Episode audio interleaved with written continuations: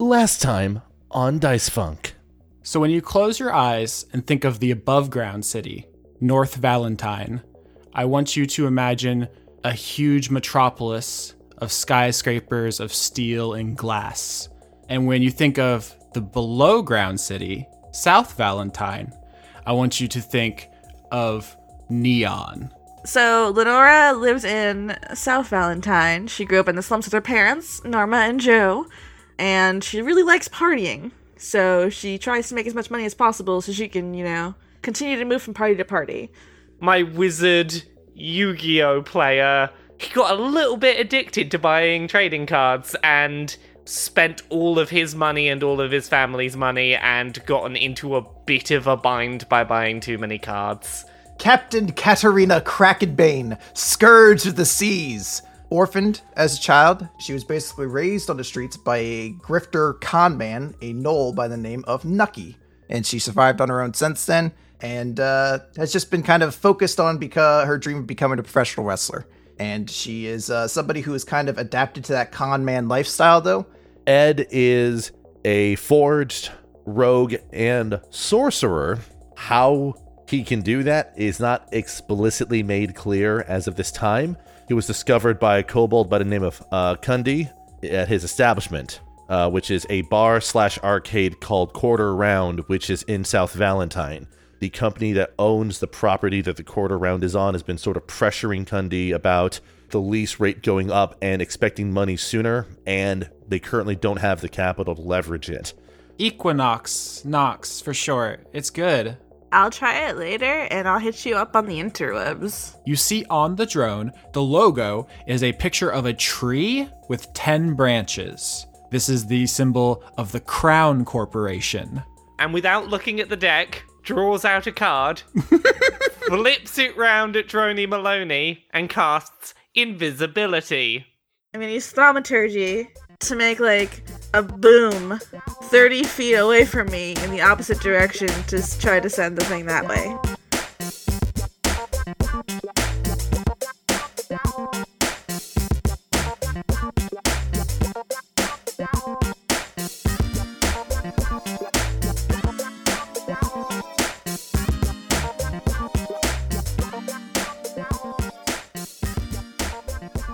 All right, so it's episode two. So the annoying thing we have to do at the beginning of every new season is help new listeners acclimatize to our voices. So we're gonna do a little intro. This will probably go on for a couple episodes uh, before we reach a point where either you've got it or you have to start the whole season over. it's a bad ending. Go back to chapter one. That's right. You got to put your finger in the choose your own adventure novel so you don't go too far. I lost the p- plot of that metaphor. I'm Austin Yorsky, dungeon master, narrator, non player character voices, and also rules guy. Uh, you're going to hear most of me, so you'll get used to this. Uh, also, other people. Lauren, you want to go next? Lauren Morgan. I play Lenora Desmond. Cat DJ. I'm Laura Dale. I play Frank Westerly, who uses magical Yu Gi Oh cards to do wizard stuff. Uh, I'm Michael Skitchiano, or Skitch, and I'm playing as Renee Eddy, or Ed, the forged rogue sorcerer. And I'm Chris, who had to follow up somebody who has a voice processor. and I'm playing the professional wrestler Katarina Krakenbane, Esquire. She's an Esquire now? Uh, well, I just wanted to add stuff at the end. So, yeah, sure. Mm-hmm. Who's going to say no, right? No one. It's not as though Esquire is like a legal title that has legal precedence. You know, I only learned like this year that Esquire meant lawyer. I thought it was like a fancy like landowning title or something. Like the aristocracy or something. I don't know. Esquire kind of sounds like equine. They're very close. Yeah. See, he knows. And squires do stuff with horses, don't they? Yeah, they, exactly. Like, put the horse stuff on them. Flawless logic. Esquiretrian, it's the the act of horse-based lawyer antics. Standard Olympic event there, right? Spoiler for season 12. Yes. They all lawyer horse season. What does that even mean? Who knows? it, it's the, it's the unnecessary sequel to Sonic Horses, which if you don't get that, just go on Twitter. You'll find It's oh, it. no, it's a crossover between Barbie's Horse Adventure and Phoenix Wright. yep, that sounds about accurate. That actually sounds kind of dope. I, oh, I thought it was gonna be like all the all the horses were lawyers. Oh no, that's good too. I was thinking they were doing law from horseback, but if they're just up there with their hooves, like slamming them like apples. what if it's like a, if it's like a TOEFL boyfriend but with lawyer horses? All right, so we had a good run in season four. We have a better idea now, so we're gonna do that. I'm Oates McMain. Nay, call your first witness. Your first witness. it's very good. Also, I want to shout out all the uh, great uh, art I saw after the first episode. Um, it's just it's so overwhelming all the support we get on this show. But I just want to say thank you to Cosmignon who just kills it every single season. Amazing. Yeah, uh, C questions on Tumblr, also in the forums. Okidokai with the the Legos. Uh, that's just a tradition at this point. Just phenomenal work.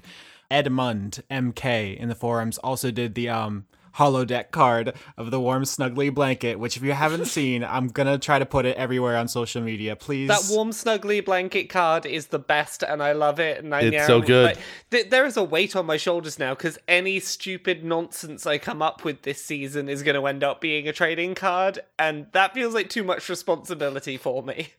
That sounds like a good card. Actually, too much responsibility. um, Oh god. All right, so it's time for the episode. I'm going to start it now. Where we last left this adventure, you guys were in the subway tunnels between North and South Valentine. You had run across a drone that was unlike all the other ones you were familiar with. Normal drones are just kind of the flying metal guys with the little camera eyes that peep stuff and call the police if they see crime.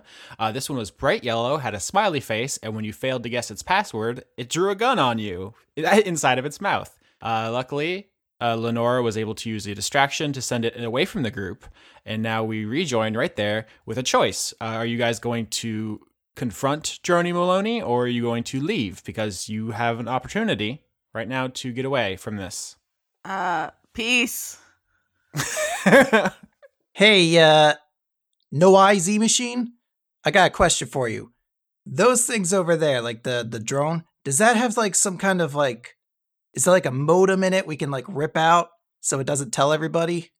I'm sorry, I I sort of spaced out for a moment when you pronounced my name that way. Um, No IZ? it, it's noise. What? There's an S in noise. It's called stylization. I anyway, the point is, I don't know specifically if that thing has a communication. Obviously, it probably has a communication with whatever security detail might be associated with the location in terms of any broader network. Not sure. It depends on whether there's eyes on it or not, and whether it has any sort of false, uh, any sort of automatic triggers. I don't know whether or not it's like that because I can't. You know, I, I don't. I'm not psychic. I don't communicate wirelessly with uh, other machines. So I wanted to rip its modem out. Has modem, doesn't it? Chris, look me in the eyes. Do you know what a modem is? Play into the idea of what would somebody who's like not experienced with computers think like the way to disrupt that kind of like connection would be, and it's just like modem. That's the thing that puts you on the interwebs, right? Can't, can't talk to itself or whatever. I just like the idea of Katarina in like an Apple store, be like, look at all these modems.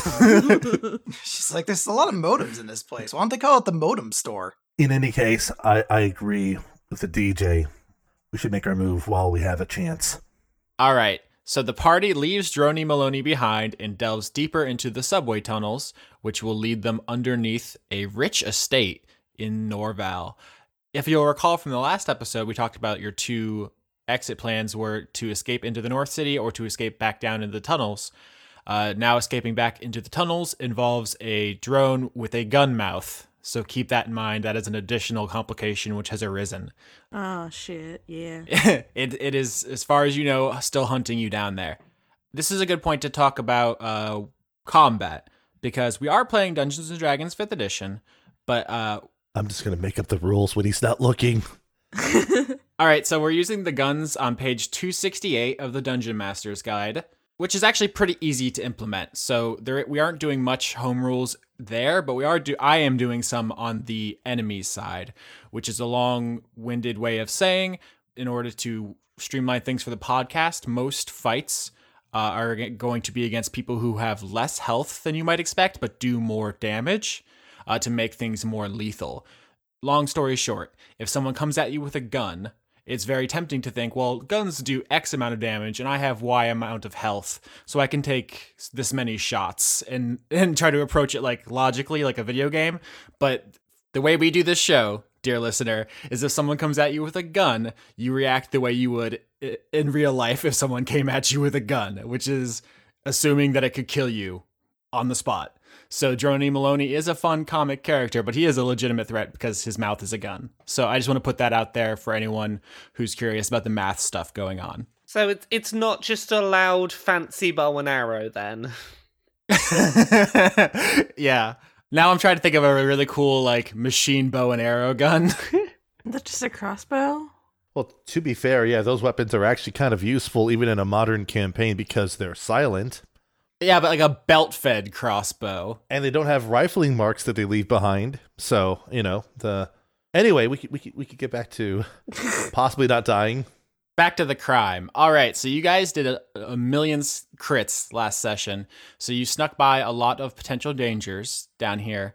Um, you actually go on just in kind of awkward dark silence for a while. You pass from the parts of the subway tunnel that are cement and have like guardrails and stuff, stuff that clearly is intended to be used, and then you pass that into the abandoned part, just dirt tunnels, centuries old from the lizard folk who used to come down here when it got too cold to be on the surface. And as you're moving through this part, you guys start to see the the actual tunnels you're interested in, the ones that go up to the surface. Now these are crude. The, if you just picture like a lizard, like a man-sized lizard, just used his hand claws to dig into the walls and up through the roof and up into the surface. That's what you're dealing with. Just like real crude homemade holes. You guys have a pretty good idea because you guys did uh, checks for Google Maps and you did uh, investigating the maps and stuff. The question is who's gonna who's gonna go first up these holes? You can't. No matter what, listen, we're just in hole time. This is just a, gonna be a whole heavy episode. I'm sorry. Considering I'm invisible, it probably it probably makes sense for Frank to go up first. It does. It makes a lot of sense. Do you want to make an athletics check to to sidle inside the hole and just kind of like like a mole person, Uh, like a yeah. chubby forty year old Yu Gi Oh mole? Uh, nine. Uh, that's a failure. You get your paunch stuck inside the mole hole. My punch is stuck inside the mole hole, huh? Ooh, ooh. This is some Winnie the Pooh shit, my friends. Oh bother! Oh, bother, bother, bother. what do I roll to dig him out with my claws? If you're gonna go up through the hole behind Frank and try to like dig around his butt to, to free him, um, it sounds like you want to make um athletics as well. My butt's stuck. Come get me out. Can I offer uh, a possible alternative? Yes, please. Could I create one of my water whips and try to like use that to help pull him out and also like put water in between his flesh and the rock so it's easier to like slip out? yeah, that sounds like a really clever, good D and D uh, solution to this. It's better than clawing but. Can I just say, like, I love the visual image of this because Frank is invisible at this moment. So, like, Frank's probably had to muffled shout down, like, I know you can't see, but trust me, I'm stuck up here. Yeah, you go into the, you go. You're the first one. You go into like the hole in the wall, and there's just like a, a winding path up to the surface, like you know, like ants do. You guys played SimAnt, I'm sure. and you start crawling through there, but you get your tummy stuck like Winnie the Pooh, and then everyone else is waiting down in the hole, and you just hear like a muffled like, "Help!" I have to be like the kid that's stuck halfway down the slide and shouts back up, don't come and slide down yet. All right, so Katarina, describe what you do to extricate Frank from this dire hole situation. So Katarina will create these uh, tendrils of water, which she normally uses in wrestling, to play her whole uh, sea captain who fought a kraken gimmick. And since she only knows that Frank is up in the hole and stuck, but she can't see him, she'll essentially to be like probing around with these tentacles until she can eventually find where the body is and then like wrap around from there. Be careful not to get my cards wet.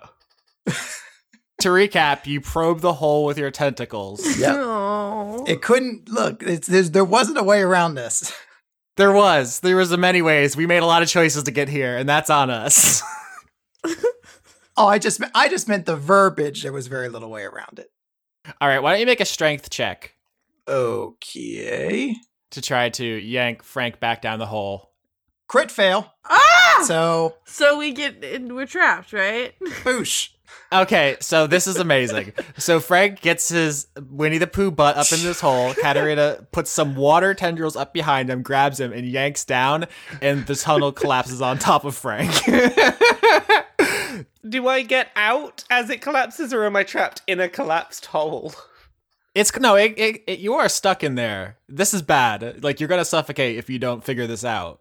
All right. Uh, well, I guess uh, let's uh, like try to get in there and try to move some rocks around to free out the cave in at least. Let me be clear. There are other holes. Remember, this is a, a huge spider web, a spider web network of different lizard folk tunnels all throughout this place. So there are other adjacent ones, right? So maybe you want to go up in one of those and then it goes sideways to free Frank if this one's collapsed on him. All right, I'll climb that way. All right, athletics check. Three. Nope, you just you get two feet up and you slide back down. The highest strength bonus anyone in this party has is a plus one. We are a bunch of weaklings here. Oh boy. Well, I I have proficiency, so I can I can try to at least go up there. Statistically, it's the best option, I suppose. Uh, Katarina will try going up one of these side holes. Uh, seventeen to athletics. Oh, thank God. Much better. So Lenora, you come tumbling out of the hole and you just land on your back and you're like, I don't know, guys, I tried. and Katarina runs by you, gets up in the adjacent hole and up next to Frank. Flavor wise, can I say I tagged uh, Lenora as I went by? Yes. Awesome. All right, so now you're in an adjacent hole. So many holes. There's there's a lot of holes. Please get past this part so we can stop saying the word hole. Uh, I mean, I feel like it's a bad idea to try using the water whips again, but they're probably more helpful than just punching it. I say it's dirt, so advantage to turn this into a kind of a slurry and slide out of there. Okay. Uh, yeah. Well, let me try that then. Strength could work or dexterity as well. I'll do dexterity.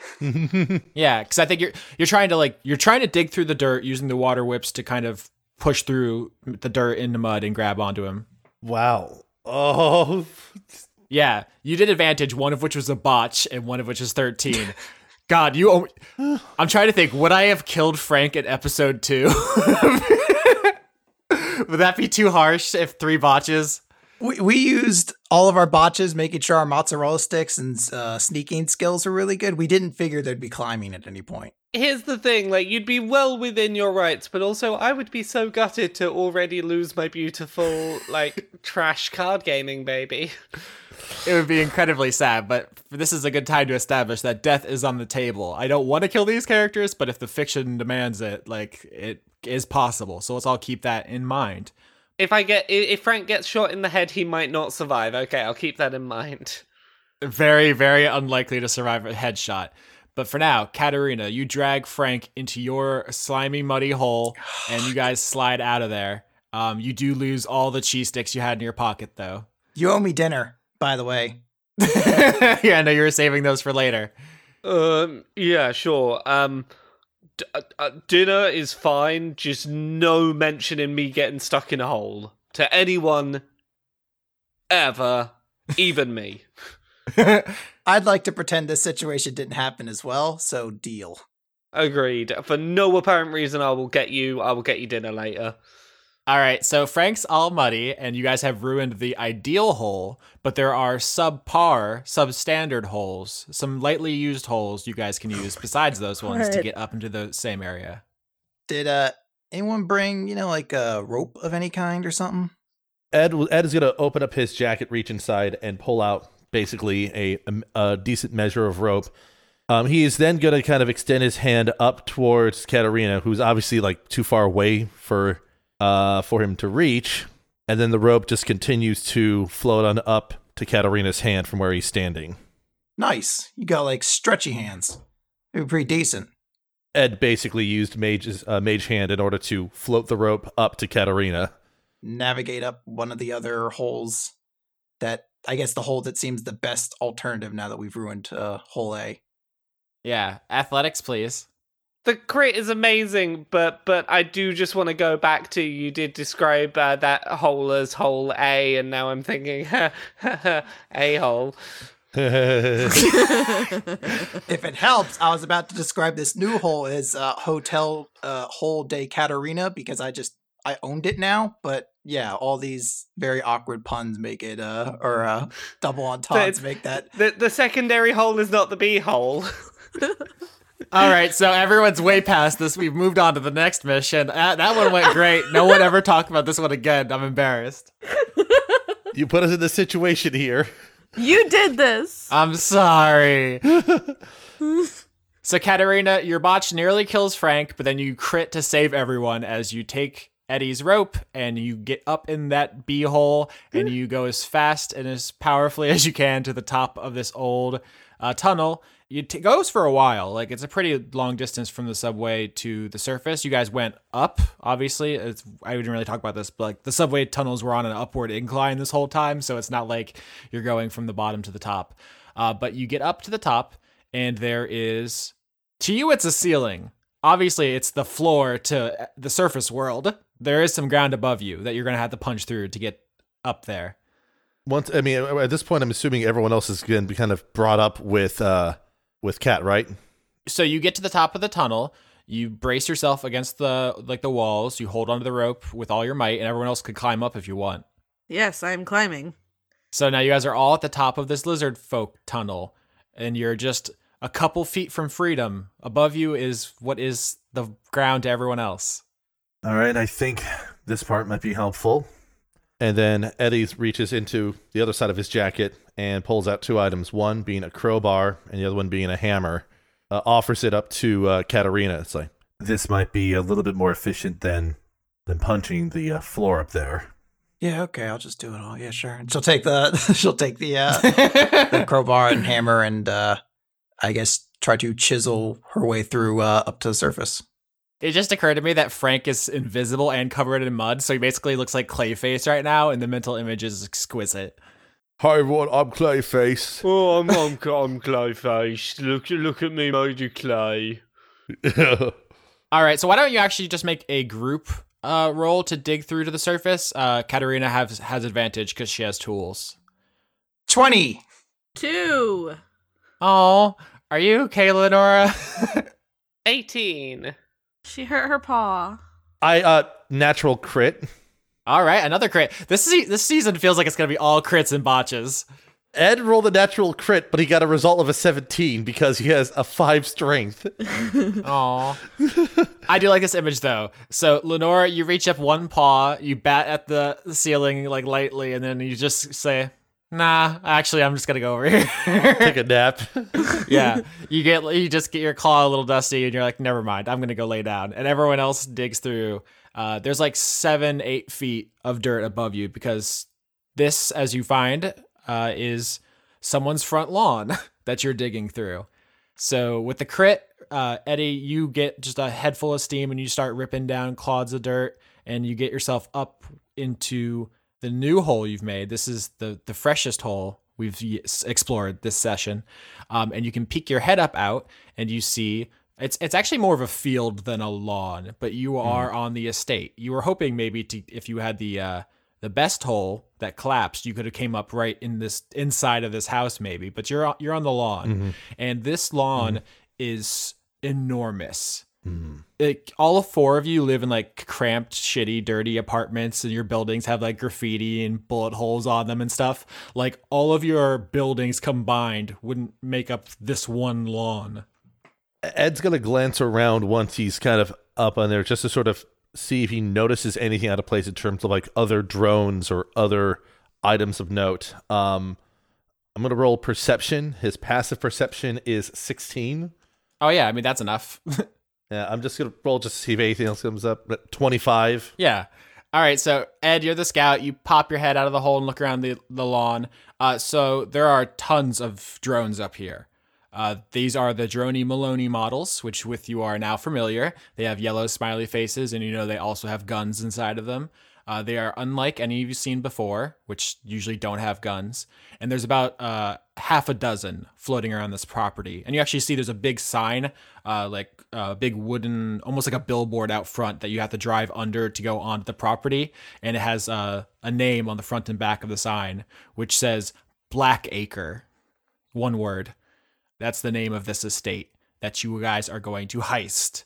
Uh, but there are no cars here. You don't see, there's no signs of anyone home. All the lights are off in the big house that's at the far end of the property. It looks like this is just a huge open field patrolled by about six drones, which have guns. That's what you see. Once Ed sees this, he's going to he's going to duck down and use message to communicate directly with Katarina, uh, basically conveying what he sees over to her, saying, "House looks like there's nobody inside. Lights are out, but there are drones all around."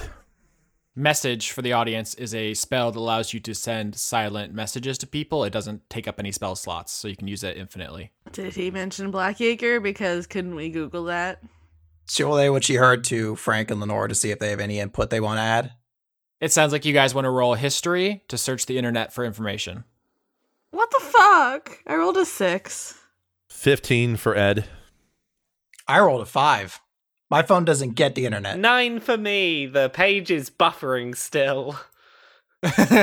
All right, so more than half the party failed the difficulty check, so you guys don't succeed on this group roll. Uh, what happens is you Google Blackacre, and you guys get a Google results screen that says on the bottom, like in, in, instead of like uh, there have been requests for takedown DMCA takedowns, it says the Crown Corporation has requested that this information be redacted. Ooh, spooky. I'm just suddenly realizing, do we know what we're planning to steal in here, or are we just like get in there and look around and find something? Yeah, you ha- you guys have no idea what you expect to find. You just know that this is an isolated, very uh, lavish, expensive estate that you think is basically unguarded. There's six robots, but they're not very bright, which is not very much security. Okay, Right. so I, I was previously invisible. I now have some mud on me. Um, is this like enough mud that I could brush it off and be back to invisible? Definitely, you'll get you'll get advantage on stealth checks. They can still hear your your footfall. Actually, the the lawn has the lawn's kind of frozen. Right, it's the middle of the night, and deserts are, are known for their extreme swings in temperature because they have very low hmm. humidity, basically. So, like at in the middle of the day, it's burning hot, and at night, it's freezing cold. So, in fact, this lawn should be dead, right? Like these extreme temperatures, the lack of water, the freezing every night. Like it, it must cost more to keep this lawn alive than all four of you make combined every year. So, would Lenora know who, like, what any of the prominent Crown Corporation people looked like? Would she have a clear picture in her mind of what any of those, like, famous Crown people looked like? Uh, history check as well. This is this could be more brain than internet, but yeah, this is lore information. 20. Nice. Artificial 20. So it's very good. Yeah, the um so the Crown Corporation is the biggest uh company in Valentine.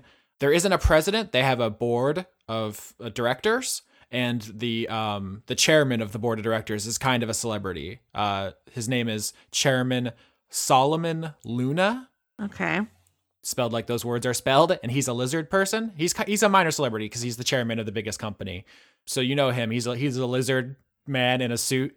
Um, lizard folk in valentine are desert variety. So if you act- if you open the monster manual you'll and look up lizard folk you'll see green amphibious swamp dwelling ones. That's not these ones. Lizards come in a wide variety of shapes colors and sizes. I did a lot of lizard research in anticipation of this setting. Uh, the, the lizard folk of valentine are like sand colored they have like spikes and stuff. They, they- if you just google sand or if you just google desert lizard you'll see. Uh, he looks like that but proper fancy rich Um, I'm gonna flip my mask of many faces. Uh, so it's one of my Eldritch invocations, which I get for being a warlock. Shout out to Buttery Spirits. mm-hmm. Uh, I can cast disguise self at will without expending a spell slot. I'm gonna turn myself into that Luna boy. all right so you want to use your warlock invocation to become chairman solomon luna Yeah, I'm still gonna try and stealth, but okay no i love this plan this is really cool maybe they won't shoot me. Yeah, so it sounds like you want to go up first, and then Invisible Frank behind you, and then the other two. Sure, let's do it. You pull yourself up onto the lawn of Blackacre, and you're going to start walking towards the house.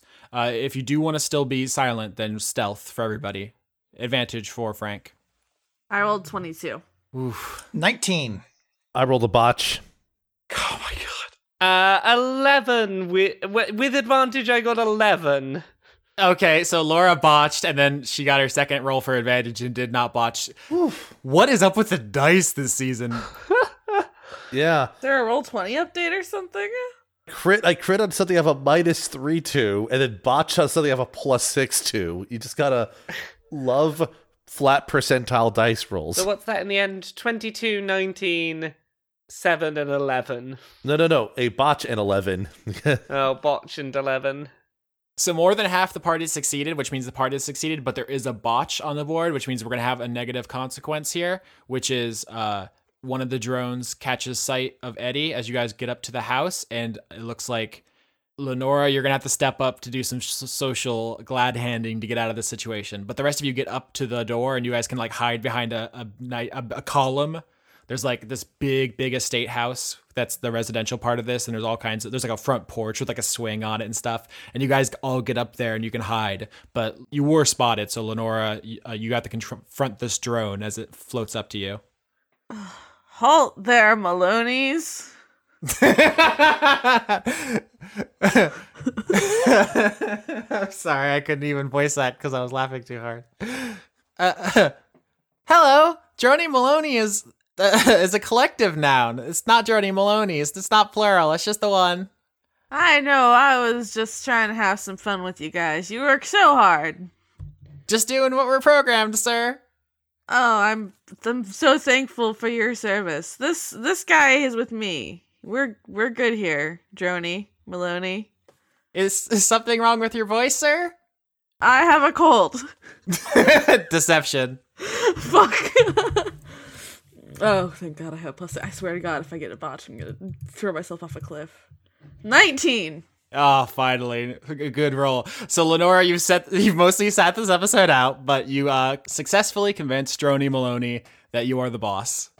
And, and uh, Droney Maloney says, "All right, uh, have a nice day, sir," and floats off. I salute the Maloney. I salute the Maloney as well. all right, so you guys are all on the porch of this estate. I want to take a look at the door and see if it looks like it has any kind of security system or something like that set up to it. Yeah, you check the door real quick. It's locked, but it doesn't seem like it's like a security lock. It's just like a door lock. What do I roll to pick a lock? If you have proficiency with thieves' tools, you add your proficiency. Do you have proficiency with thieves' tools? I took them. Okay. I mean, Did you want to do it? I'm the rogue of the party. And no, I like this. Use this role play. So Lenora walks up to the door. She pops her thieves' tools out of her glove, and Eddie looks sad, and he's like, "I want to do it."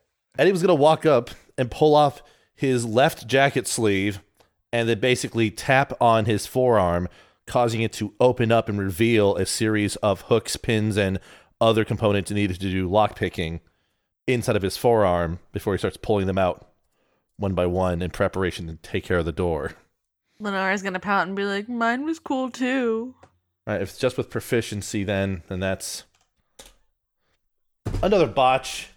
Roll20 was built on Native American burial grounds. this is garbage. So if if if you're someone that's jumped into season four of Dice Funk and has never engaged with Dungeons and Dragons before, you're not meant to get this frequency of botches and crits. Like this isn't supposed to be a common thing. Renee, you use your thieves' tools on the lock, and they get stuck, and you have to like jiggle the handle. You're like, "What the? This is. I'm having a very bad night." Frank almost got suffocated by a gnoll, and then we got spotted by a drone. Lenora's a lizard. It's just, it's a, quite a night, and you're like trying to yank your hand out of the handle, and it makes a bunch of noise, and you actually see floating over to the window from the inside. There's another drone inside, looking out. God damn it! But this one is not a Droney Maloney. This is a regular camera drone.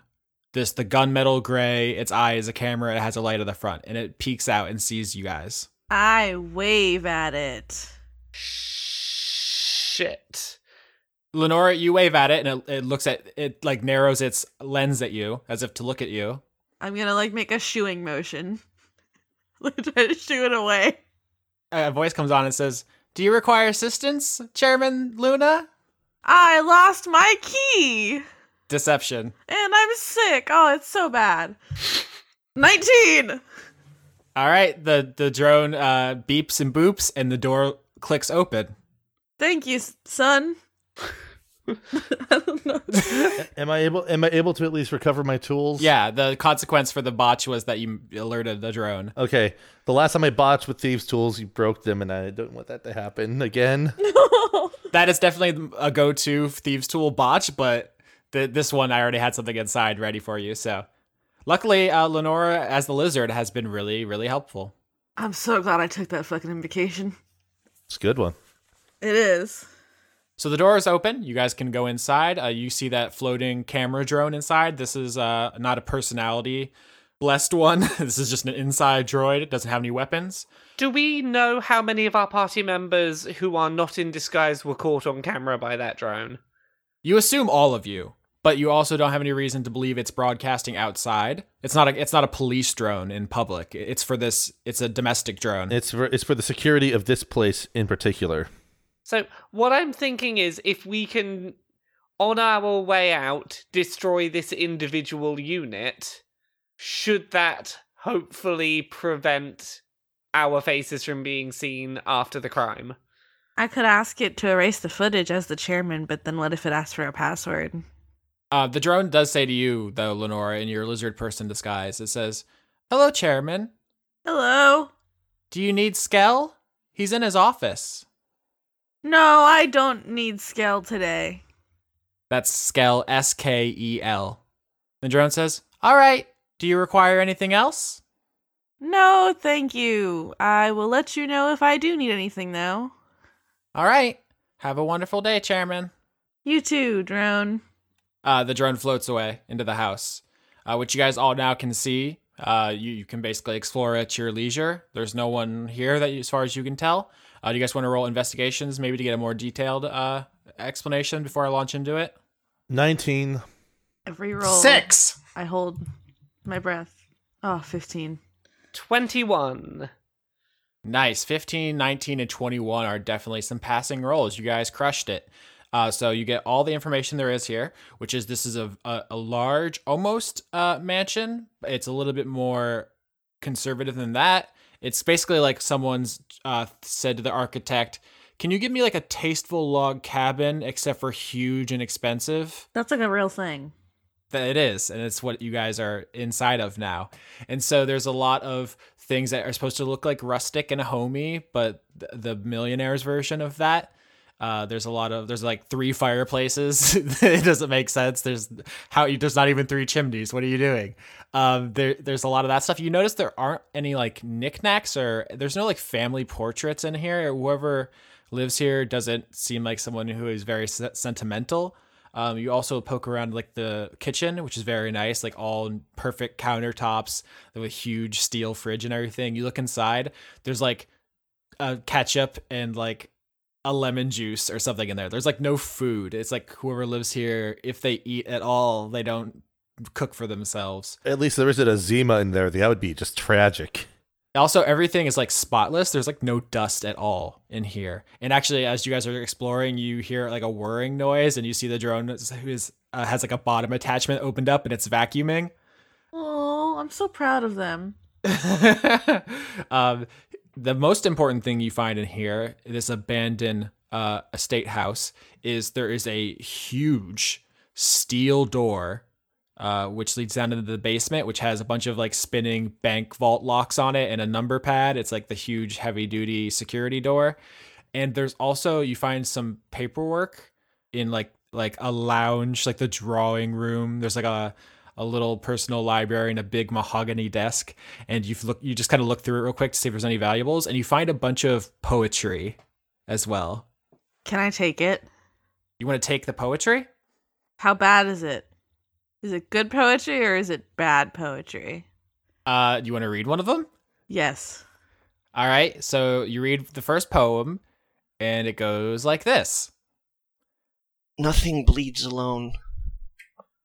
The hot and the cold seep into one another in windstorms and waterfalls, in engines that crank and burn against inanimate crudeness, flooding with motion, and the idea that these things work, pushing our will through gears and wires, extending our sight faster and farther, closer and closer to completion. We have become powerful batteries gorging on the surroundings to siphon anything, to grow our reach and to fashion our eyelashes to lengths grander than even our voices can carry, to grasp at things that we cannot even speak to and pull parts of them into our hands and play. But touching burning things bends bodies, and clutching at the frozen is a trap. So while switches and buttons and levers have granted us the skeletons of gods, we scream our names into the unthinkable depths of oceans, oblivious to the things that crawl inside us when our mouths are open. So it's good poetry then. so that's what you find. There's a, there's that. There's a bunch of poetry, and uh, there's a big steel security door in this clean, abandoned house. Ed is basically investigating the steel door as much as he can. Arcana to figure out the uh, magic and technological security measures. I think Uh, what was the googling roll? I want to Google Skell history. because he's in the house with us. Fourteen.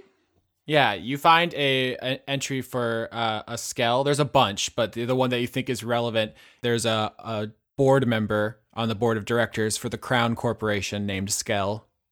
Anything else about him, or just? He's a poet. Oh heck! I think we're in his office. I think you're on his estate. Oh, we're in his house. Hey guys, I know whose house this is.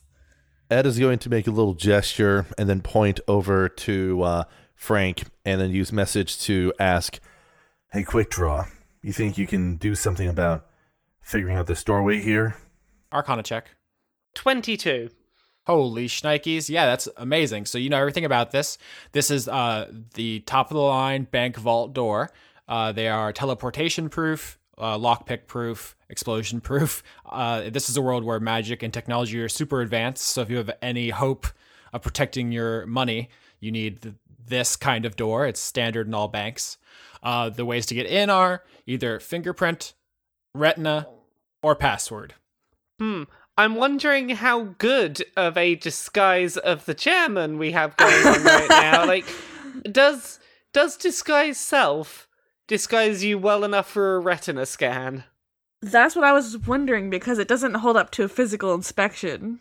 Absolutely not. The spell would have no way of knowing what the skin on their fingers looks like or the pattern of their eye.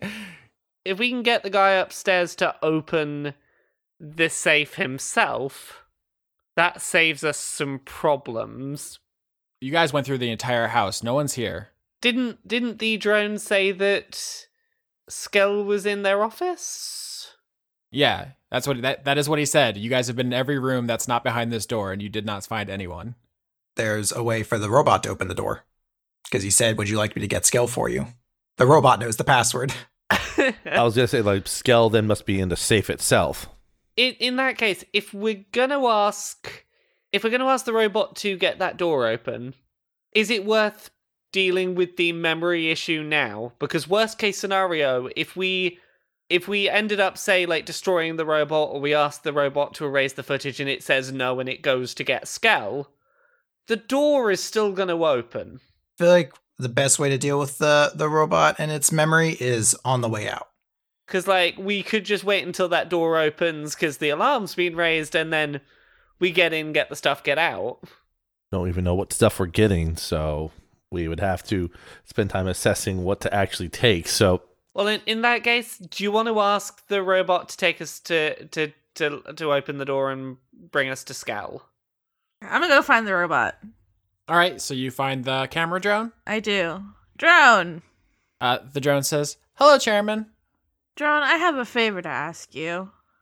Can I want a surprise? Skell. Could you open the door to his office for me without alerting him so I can sneak in and give him a surprise? You know how much old Skell loves surprises. Uh, deception. Oh! no! I botched! I feel like I should have gotten advantage because I had already talked to the drone like three times. The drone says, "Chairman, you know Skella hates surprises." Oh, you're right. I just wanted to play a practical joke on him. You got me. Oh, my apologies. I'm not programmed for humor. That's true. Need to work on that. So the drone is not going to open the door for you now Okay. because it thinks you're going to try to surprise him, and he doesn't. And Skell doesn't like surprises, so you're going to need another way. Well, then just ask again to go in, not in surprise, not as a surprise. hey, drone. Hello again, Chairman. Are you okay? Yeah, I just am a little. I'm a little disappointed that I didn't get to play my joke, but you're right. He would have hated that. Yeah, but I do need to speak to him. Could you fetch him for me? Uh, I guess deception again. I, I don't. I'm not trying to make you fail this. it's just. Fifteen. All right, so there we go. Uh, so the drone says, according to security parameters, I am not allowed to disobey this order. And the drone flies over to the door, and you see uh, it float over uh, with its camera right across the pad, and light comes out and sc- scans across it. You assume giving it uh, the simulacrum of a retinal or fingerprint scan, and the door uh, unlocks and sw- swings open, and the drone f- goes inside. Uh, does that drone have anything that looks like hands or anything like that? No, it just has its va- vacuum attachment. Because I kind of want to try to grab it and throw it in the refrigerator. You want to grab the drone? It doesn't. Yeah, well, if it's going inside, I don't want to alert it, but I think I'm already I, I'm I'm too far away. I think to to do that, so I won't worry about it. You can do whatever you want. I, I'm not going to because it it it'll instigate shit too quickly if it's a dumb idea. So I'm gonna play it by ear. Okay. So the drone goes behind the heavy bank vault door, and it's gone for half a minute or so, and then it comes whirring back, uh, slips back out through the crack of the bank vault door, which closes behind it and locks. And you see it. The drone has um, stuck to its vacuum port, its suction part, um, a human skull, Oh God. and it drops it at your feet, Lenora, and says, "Here you go." Thank you. And then it floats away and goes off to do some dusting. I am resisting all my urges to alas Yorick. We knew him well right now. Uh, The second you said they were named Skell, I was like, "Is this house inhabited by a necromantic skeleton?" Like that—that's where I was going. So far, it seems like you're half right on that part. What's funny is that's that's not intentional. Johnny named this character, so. So Lenora, you have a you have Skell's skull question mark in your inventory. Well, okay. Um, can you try holding the skull up to the door and see if that'll open the door? Not how retinas work. I don't know. There might be some retina dust left in there. I just kind of thought you guys were gonna slip in when the drone was in there. Okay, say tell get the drone, tell it to put the skull back, and when it goes in to put the skull back, then we'll slip in. okay, so this comedy of errors is in fast motion now, as you guys get the camera drone to open the door, but this time you're gonna sneak in. Before we get the, the the camera drone to do that a second time, Frank is gonna he's gonna pull a card out of the deck and he's gonna activate gotta go fast. Uh, for the next ten minutes, he can move at incredible pace. He can go fast. It, you can use dash as a bonus action, basically. So I can just go fast, fast, fast, fast, fast. So you guys sneak into the vault this time. Um, the camera drone is in front of you. Do you guys just let it go back out and close the door, locking you in here, or Uh, I will say this time, if we need to, I Katarina can remain outside. So when the drone comes out, she can grab it and hurl it at the refrigerator or something like that. Well, I could stay outside and then ask it to let me back in. all right? So, uh, Lenora, do you want to roll to wrestle the the camera drone into the fridge? Oh, I was just gonna ask it to get Skull again to let them out. Are you just gaslighting this drone? is that what's happening? yes. Okay, so I like this now. Every it just keeps floating back, and you just keep giving it mundane tasks to keep it busy. Yes. Okay, Lenora, you're you're not in the vault. Then let's go to the vault team. All right. Vault Team Six. Renee Eddy, Katarina Brooks, and Frank Westerly go inside of the vault slash room, uh, which is actually an entire underground laboratory. Question mark. It's not entirely clear. There's a lot of computers down here, like rows and rows, banks of um, what Katarina would call modems. Um, there's just a lot of computer lab equipment down here. Upstairs, it just looked like a normal rich guy's shitty house, but here is there's clearly research and development going on in the basement. And you see in front of one of these computers is a chair which has a headless skeleton in it, uh, but that is the only sign of life or former life down in this place. Everything else is just an incalculable amount of valuable computer equipment. How much dust is there in the room? Uh, none. That means it's been sealed for long enough for the person to have been dead and all of his dust to have been erased away, since dust is mostly dead skin cells. Hmm. Although there is a vacuum bot who can go come and go as it Or that, or that. I mean, if you want to just give obvious answers. Okay. Uh, Ed's going to appraise items as well as he can to find things that might be worth enough to fleece off from what we have in here. yeah, investigation checks to check the computers. Oh, 15. Okay, good. 12. Phew. Okay, good. 18. Yeah. No one botched. No one no one botched. botched. Yes, so you guys look through all this basically computer lab is what you've stumbled upon and with three passing investigation checks, you guys know that all of these computers are worth a fortune. All of them and there's a lot. The problem is how many of them are you going to be able to carry, right? Because if you could just lift the room up and carry it with you, you'd all be millionaires. But you only have two hands apiece, which is kind of a problem. So the payday of the Blackacre heist, the first one of this season, is more computers than Steve Jobs would know what to do with. All of them top of the line. This is that primo Crown Corporation Alienware shit. All of these can run Crysis at max max settings. Uh, it's it's real dank, but they're oh, they're big. And what are you guys gonna do? If we were to add up the combined weights of all these computers, would you say it would come under 500 pounds? All, all the computers no, but a, a a a heavy a nice bounty's worth. Yes, probably. Okay. So if we can get about 500 uh, pounds worth of computers together, I might have a plan of how we can move them all at once. I also have a good idea because I have read the spell book.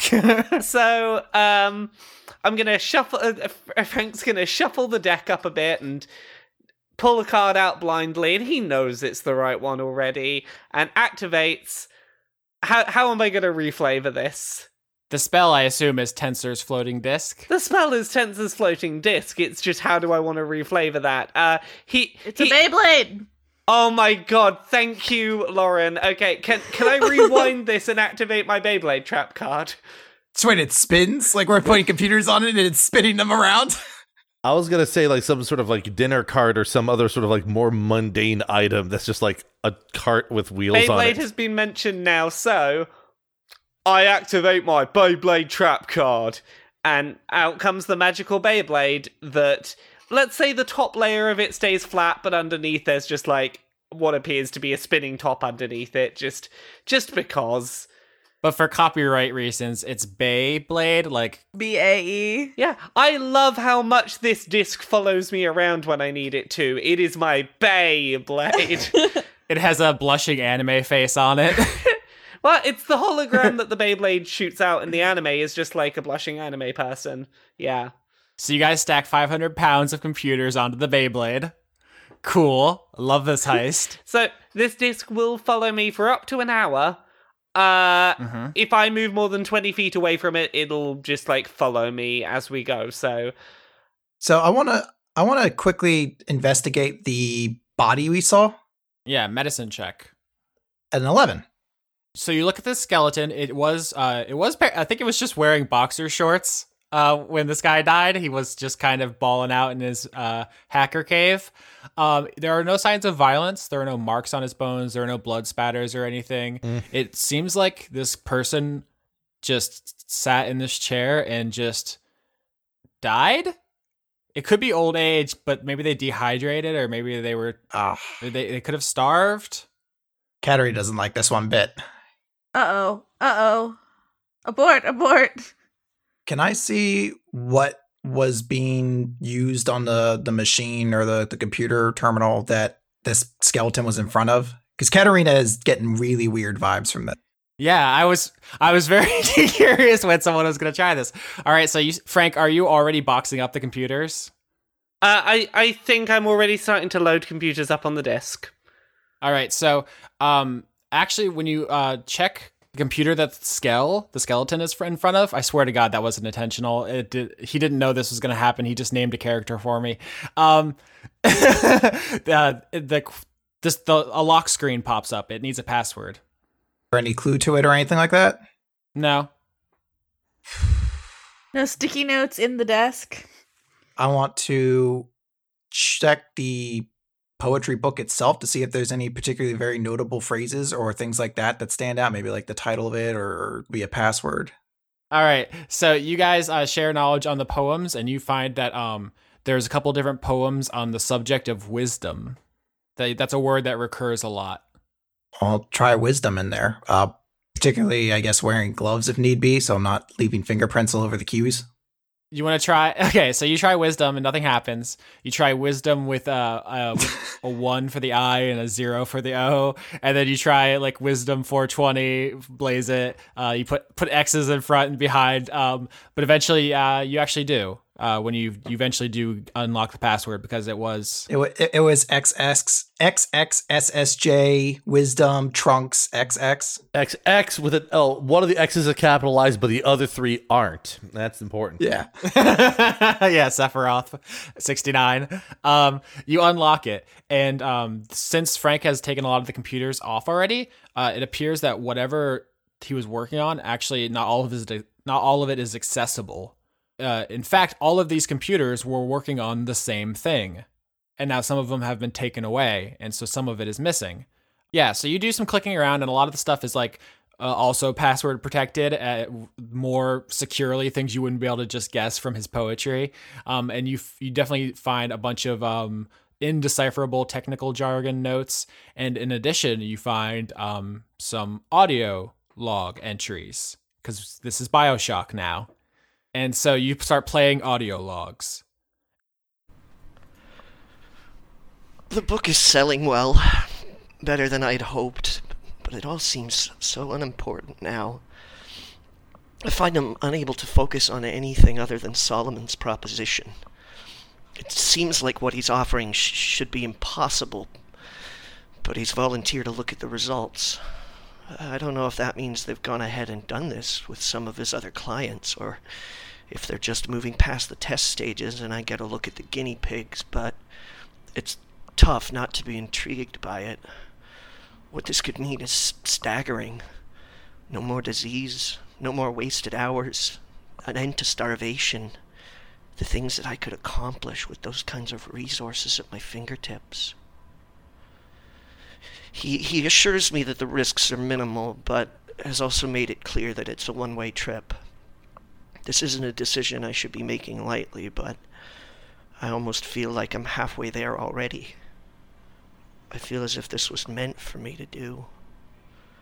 I'll have to draft some more detailed questions for him because it certainly doesn't feel like it's as simple as he made it out to be. After asking him more about it, I should have the wherewithal to make an educated choice. I'll have to cancel the book tour. This seems too important to put off.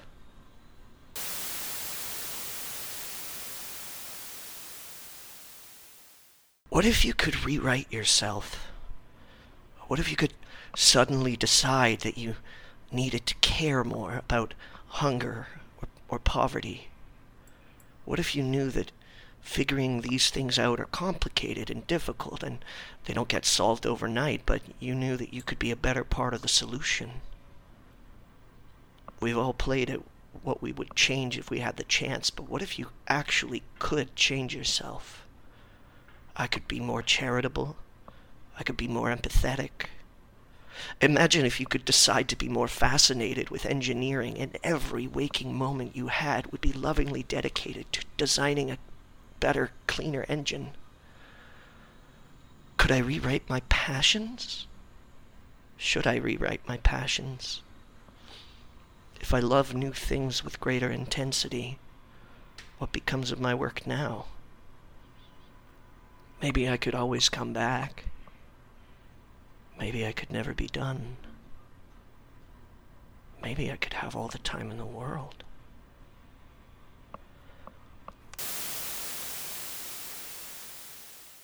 I'm going to do it. Solomon's assuaged my fears, and the alternatives are too old and simple to ignore. Conversations with the other converts were encouraging, and the artwork Beatrice produced in the blink of an eye was staggering. I'm ready. This may be actually the first time I ever truly live. As far as you can tell, uh, Skell, board member of the Crown Corporation, was successful in his project of uploading his consciousness into these computers. And Frank currently has 500 pounds Oh of no. Skell's consciousness floating on a Beyblade. If we only take like part of his consciousness, he can't tell anyone what happened. So that is true. Ghastly, but true. Uh, Ed is going to be very kind of uneasy once this realization is made, and he'll actually just pipe up and say, "Ah, I was pretty stoked about this gear, but now I don't feel so hot about taking it as is, at least. Also of note, because you guys aren't listening to the audio live, uh, there's two names mentioned in the audio tape. Uh, one is Solomon, Solomon Luna, the chairman of the board. Of course. And also someone else named Beatrice is mentioned here as she's part I just is there gonna be a Dante's Inferno reference? Is all I'm saying. Last last season was a lit- last season was a literature season. if we're not taking the computers, could we take like the screens or stuff like that? Like, could we take parts of it that aren't taking this guy's consciousness but are still getting us a payday? We could simply ask him once we hook it back up. Yeah, or we could plug him back in and ask him, can we steal like bits of you, but not all of you, and then he'll like raise an alarm or something? Lenora, you're upstairs uh, gaslighting the camera drone. What's your passive perception? Twelve. All right, can you roll me perception, please? Ah, nine. Yeah, so you don't you don't get advanced warning for what happens, and what happens is the front door opens and someone enters. Oh, this is going sideways fast. Can I hide? Yeah, stealth. Twelve. Uh, so you like dive behind the couch and you're waiting there. You hear footsteps coming across the room, but then the camera drone floats over to you and says, "Chairman, are you okay? Did you fall down?" Yes, I fell. All right, so you just say you fell out loud and blow your own cover. Well, the, the drone just blew my cover. It did. You probably shouldn't have gaslit him so hard. No. And so, from your position on the floor, Lenora, you look up and you see there is a white dragonborn standing over you. From the way he is dressed, you are 100% certain that he is a cop. And in a holster at his side, he has a huge revolver. Oh, fuck. And he sees you on the floor. What do you do? Ow, my head. The white dragonborn draws his, his revolver and says, "Is that is that you, Luna?" It is. Uh, I'm not feeling so well. What are you doing here, sir? Nostalgia. Dis- deception. Ah, eight. He says, That's mighty strange, sir, because you just called me to come check on the house. And he points his revolver at your head.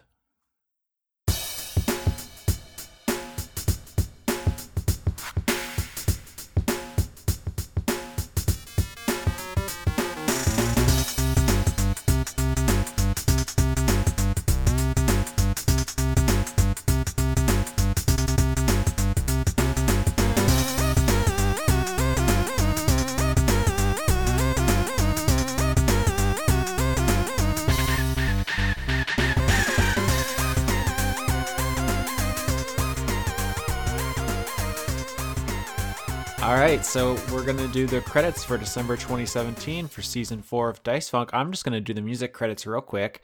We did New Jack Mantle, an arrangement of the mantle from Nights into Dreams. We did Music of Funk, an arrangement of Stage One Gotham City from Batman for the NES.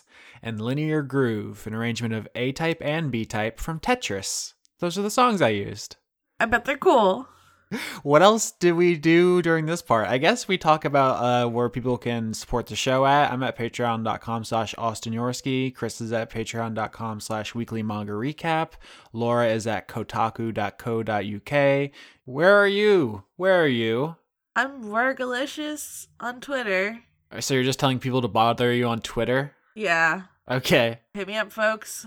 And sketches at skitch.bandcamp.com. That's where music happens. I feel like we don't ever talk about the fact that he did like the Nostalgia Critic theme, which is like a pretty big deal on the internet, and it's just never come up in 120 episodes. No, Skitch is like the fanciest boy. He's basically highfalutin. Like on the scale of fanciness, Skitch is probably at the top, and I'm at the bottom. Yeah, but that's where all the raccoons and stuff are, so. Yes, and I I roll around in the garbage with them. Trash Palace. Yes, my house. Um, so we're also on a bunch of other stuff iTunes, Podbean, Google Play, YouTube. There's so many places you can listen to the show, and all of them you should comment and like and subscribe and rate. And are we on MySpace? I feel like we need to get on MySpace. It's gonna make a it's gonna make a big comeback. Is that still a thing? It has to be. Oh God! Oh, embarrassing MySpace. MySpace. My my gaze. I don't know. Your gays? Um, no, MySpace was embarrassing. I'm pretty sure I still have like a like an anime role play one I had in fucking middle school somewhere. That explains a lot. Am I ashamed? Yes. Is that everything? I start crediting now. You want to start crediting now? We have a list of names here. Everybody who helped the show exist in December, and I'm gonna start reading, and then you can read, and or you want to start, and I can we can trade. Sure. Let's get a back and forth going. All right, so I'm just gonna start now. Uh, first of all, thank you, Kerstine Haslinger. For a mom. So, wait, are you commenting, or are you gonna read the second one? Joseph Tombrello. Hi. Jade. Hi, Jade. Brent. Hi, Brent. This is untenable. I can't comment on every name. Okay, I need to stop. Okay. the Cult of Gorfanax. Paul Mullen. Dr. Goatman. I'd let him be my doctor. I trust goats. Not qualified. Irving T. Royale. Andrew Grothin. Levi the Young. Kevin Dobbins. Anthony Sever. Morgan Rapp. Einar Johansson. Carter Rayner. Major Tim. Matthew Hare. Jorgen Weinwick Ford. Josie Gaze. Razumi Yazura. Albert West. Jason. Ken Fursel. Eleanor. Nanante. Per- Periton? I don't know. I'm sorry. Scott Cummings. Starlight Glimmer did nothing wrong. Jew-Man Jack. Gwillem Evans. Melly Tish. George Soros. It's gonna get you every month, isn't it? it is. Arjun de Koning. Grimlock. John Potts. Dawson Parr. Noah Sudret. Zephosaurus. Elderly Goose. Salad Child. Seraph Stone. Thorsten Gross. Devin Smith. Caster UK. Aki Savalainen. The Paladin's Wife. Florian H. Amanda Linetti. Junk oh. 2.0. The Hat Cells. Dominic Bowden. Melissa Nielsen. Dawn. Eugene T. I like that. T E A. Good job, Eugene. Connor Reynolds. Pruitt Holcomb. Artemis BJJ, Brazilian Jiu Jitsu in Bristol. Francois. Oof. Francois V. I don't know what happened to me. Shanus? Dennis Pancake Detlipson. Miko from Finland. Dennis Bengtson. Josh Mosier. Indigo Vandane. Allison Ansell. Sydney Marsing. Just a Jester. Savarden Akramo. Uh. Akers- Akersimova? I'm bad at things. I'm sorry, everyone whose names I ruined. Brady Warner. Kitty Foe. James Neely. Marissa Donaldson. Melanie Joe. Lana Seawolf. Lana. Lana. I'm sorry. Toby Gleason Stack. Matthew Weber. Sarah Hanley. Melissa Booker. Cameron Abbas. Dylan. Anna Stuhlfarer. Sean, the host of Funk Dunk Plays. Harrison Andrew. Kevin Zidlow. Zidlow? Christopher Charlo. Jorrit. Eager Arnston, Cody Jackson. August Rue. Whew. I'm sorry, everybody. By the time we're done with the show, I'm gonna have roughly a hundred thousand different takes of you apologizing. I'm gonna be able to fill a library with o- only MP3s of you saying you're sorry. That sounds really on brand for me. It is relatable. It, it was if somebody was like, "What is what is what is Lauren about?" You just hand them the hundred hours of apologizing. Being tired, being sleepy, apologizing, and also pretending to be a gay cat. Uh, I only have to pretend with the cat part. Wait, which parts pretend? The the cat parts? The cat part. Yeah, because I'm not a real cat, but I am real gay.